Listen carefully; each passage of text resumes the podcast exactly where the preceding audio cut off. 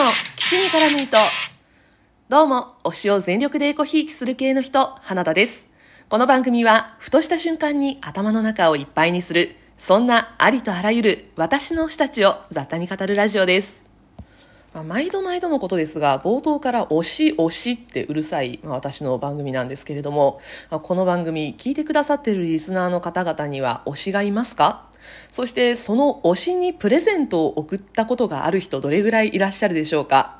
オタクをやってるとね、まずファンレターという形で推しに感謝の気持ちや感動、応援の気持ちを伝えることあるかなと思います。これはもう紙ベースで書いて事務所に送るっていうのがまあスタンダードなスタイルなんですけれども、現在ね、SNS をやっている推しって増えたと思うんですよ。もちろん私が応援している俳優界隈、ツイッターやってる方、インスタグラムやってる方すごく増えてますけど、あとね、あの、二次元とかの界隈だとあの、作者さんが SNS やってるっていうことがあって、まあ作者さんにもね、ダイレクトに感謝を伝えるときに、今までだったらファンレターでしかなかなかこう気持ちを伝えられなかったのが、リプライなどで気軽にコメントを送ることができる風になりました。もうこれってねもう本当に時代だなって思うんですけど私はあの間宮君が、えー、ツイッターとインスタグラムそして千葉君はインスタグラムだけやってるので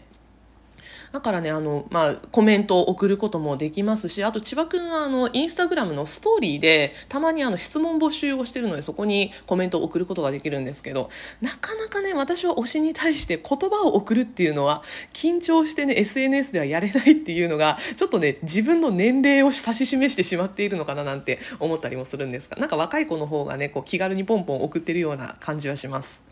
あそしてそのファンレターとはまた別でここぞという時イベントなどの時にプレゼントを送る文化がある、まあそういう界隈もたくさん存在しますね。私も推しに対してプレゼントを送ったことがあります。というわけで今回は私が推しにプレゼントを送った時の体験談、思い出などについてお話をしていきたいと思います。でまずですねそもそもこの推しにプレゼントを送るという文化について、まあ、ちらっと調べたところどうやらジャニーズ事務所あの、プレゼント原則として受け取ってもらえないらしいんですね。なので、ジャニーズ事務所のタレントさんたちを推している方々の中には、プレゼント文化自体がないそうなんです。私ね、ジャニーズの方は、まあ、応援してる人は何人かいるんですけど、そこまでガチでこう、推してたことがないので、この文化知らなかったんですね。ちょっとびっくりしました。あの、バレンタインとかにあのトラックでね何トン分チョコレートが届いたみたいななんかそういうニュースを昔見たことがあるような気がするんだけどそれって結構昔の話なんですかね。特にあの、まあ、どうしても送りたいみたいな感じで推しに匿名の金券なんかを送ったりするとジャニーズ事務所ではあのジャニーズ事務所がやっている J フレンズっていう活動があるんですけどその中で被災地への義援金活動として J ファンドっていうものがあるんですがこれ金券でこの J ファンドの一部として、まあ、被災地の活動に送送られるらしいです。まあ、そんな感じでね、受け取ってもらえない文化圏とかもありますし、まあ、推してる界隈によってもらってもらえるものもいろいろ違うんですよ。あの、私が推してる界隈とかだと、まあ、基本的に生ものはダメとかいうのもあるんですけど、なんか聞いたところによると、あの、若手芸人さんとかの界隈だと食べ物は喜んで受け取ってもらえるみたいなね、そういう文化もあるらしいですね。であのこのプレゼントにもあの2種類あるんですよ。まず1つ目があの舞台とかイベントごとの時にライブハウスやコンサートホールあと劇場や舞台公演の会場などに公演祝いとして贈られる祝い花の文化です。この祝い花っていうの結構あの金額がお高いので、ね、あのホールのねあの、入り口ロビーのところにたくさんお花が飾ってあるのって皆さんも見たことあるかと思います。これあの、芸能人から芸能人に送られる形でね、あの、昔で言うとあの、笑っていいとものテレフォンショッキングのあの、後ろにね、あの、誰々さんへ誰々よりってあの、芸能人から芸能人に向けてのお名前で祝い花が立っているのはまあ、よくね、イメージとして注目されがちなんですけれども、実はファンからこの祝い花送ることも可能です。私もね、あの、ファン一同みたいな形でいろんな公演にこのえ祝い花送ったことがあるんですけれども、これ、応援の気持ちを表すだけではなく、会場を華やかにすることでお祝いムードを高める、そして公演成功の後押しにもなるといったような効果があるそうです。で、最近はこのね、祝い花の文化、ファンの中でも浸透してきたので、周りと被ることを避けたり、あとあの、生のお花ってその後の扱いとか処分とかが大変なので、まあそういった点が楽なものを選ぶ傾向から、現在あの、スタンド風船がすごく流行っています。まあ、見た目がポップでおしゃれだし、最近はあの、結婚式の会場なんかでもこのスタンド風船飾られることが増えてきたので、あの、風船専門の業者さんもすごい増えてきてるんですね。で、実は私、先日、千葉雄大君のデビュー10周年イベントが行われた時、あの、会場に行くことができなかったので、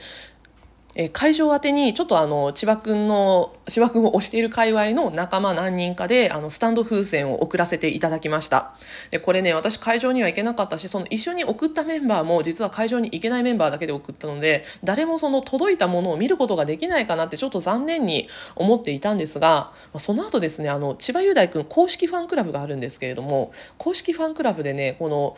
会場に届いたスタンド花だったりとか、スタンド風船とか、写真を多分全部なのかな、撮って、あの、ファンクラブの公式ホームページにアップしてくれたんですよ。なので、まあ、私たちね、行けなかった側としても、届いたんだ飾ってくれたんだみたいなね、こう、嬉しい気持ちを共有することができました。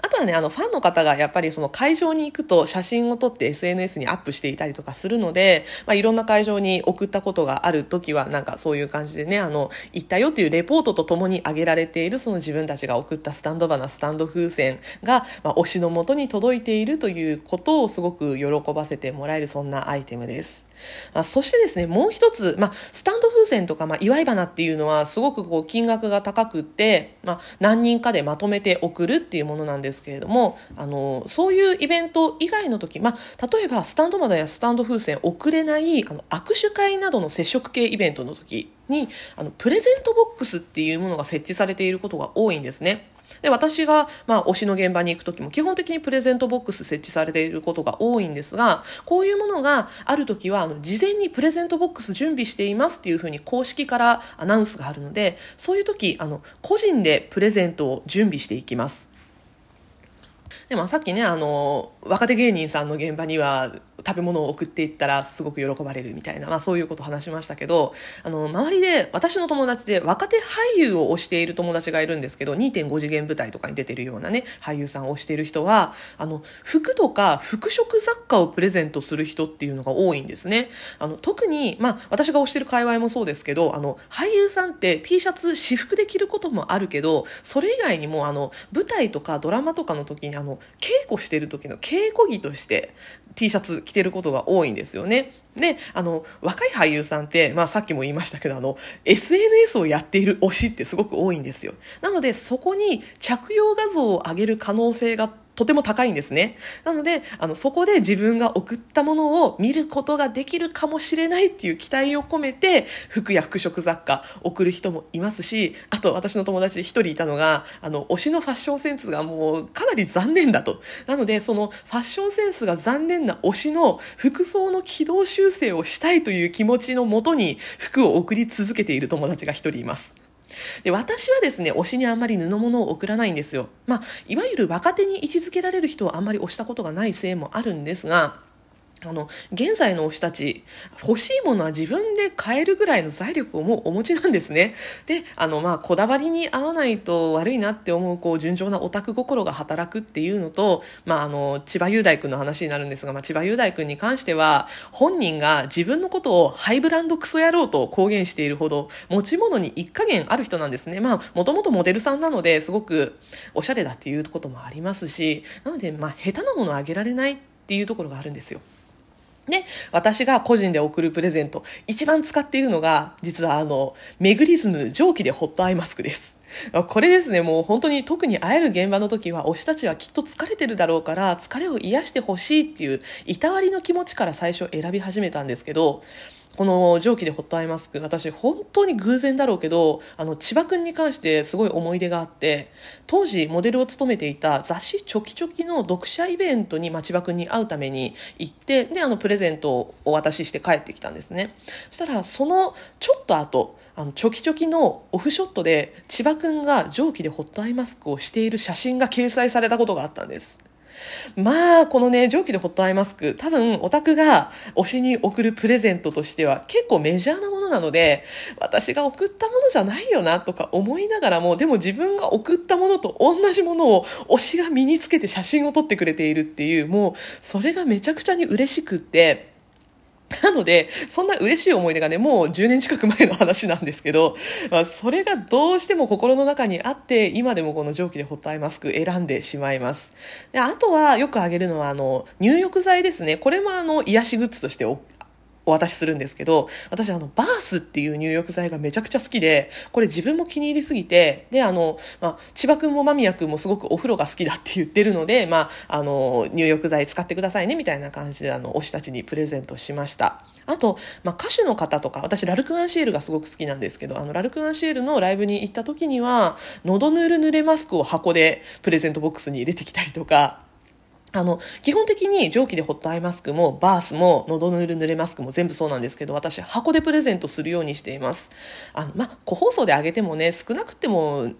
そのまま捨てられちゃうかもって思ったりもするし、で、まあ、あの、箱で開ければ、最悪そのまま、もう丸々推しが触らなくて、他の人に渡っても、まあ、私としては構わないし、あとは、あの、開けてね、スタッフさんとか、それとか、まあ、カンパニーで分けたりしてもいいようにみたいな感じで、とにかく推しの負担にならないようなプレゼントを、みたいな感じで私は考えてお渡しをしています。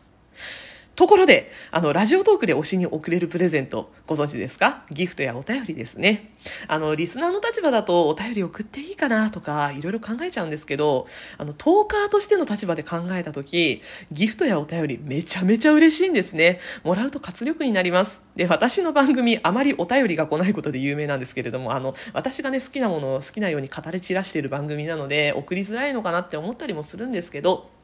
感想、話してほしいこと、あなたの推しについて何でも OK です。お便りいただけると嬉しいです。ということでね、お便りのおねだりをしておきます。私も誰かの推しだったらいいななんて思いながらプレゼントもらえるといいなっていう感じで、ここでお話し締めておきたいと思います。今回は教え送るプレゼントのお話でした。花田でした。